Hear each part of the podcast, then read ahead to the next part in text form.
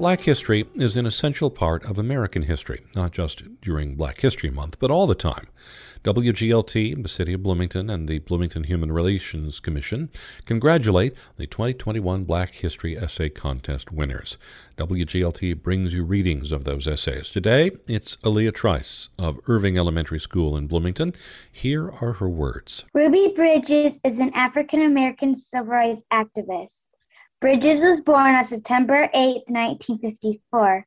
She was the oldest of five children.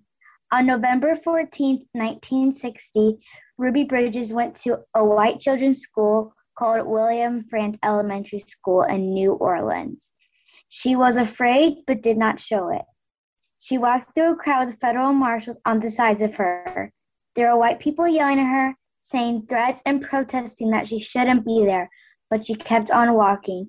She entered the school and walked down the hallway, going to her classroom, seeing no children, no laughter, no yelling, nothing. When she entered her classroom, the only person there was a teacher named Barbara Henry. Every day, Ruby would go to her school and hear all the horrible things said to her, and she would walk inside and learn. Towards the end of the school year, children started coming back, but they weren't learning with Ruby. They were with another teacher away from Ruby. The principal took the kids and hid them away from Ruby so they wouldn't see her. Barbara went up to the principal and asked, Why aren't the kids with Ruby? Because the teacher doesn't want to teach Ruby, asked, answered the principal. Then Barbara said, I'll teach the kids then, and she did.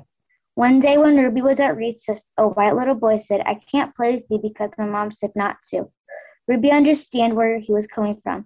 She said that if her mom told her not to play with him because he is white, Asian, Indian, or Hispanic, she wouldn't have played with him either.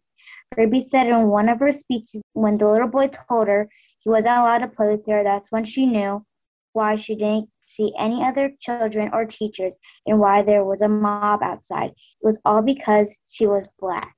Ruby said she would never forget anything that happened to her. Ruby stated that her mother would pray for her from the time she went into the school and the time she came out. That's so serious and scary the situation was. Thank God for the teacher that was there. She was my best friend. She taught me the lesson that Martin Luther King Jr. tried to teach each and every one of us that you should never judge any someone by the color of their skin. After Ruby finished school, she went on to be an activist and author. In 1999, she formed the Ruby Bridges Foundation. Her foundation promotes the values of tolerance, respect, and appreciation of all differences.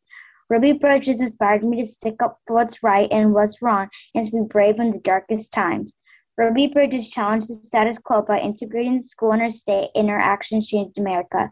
She is an important piece of history. Aaliyah Trice is a fifth grade student at Irving Elementary in Bloomington. Trice is one of the winners of the Black History Essay Contest, sponsored by the City of Bloomington Human Relations Commission.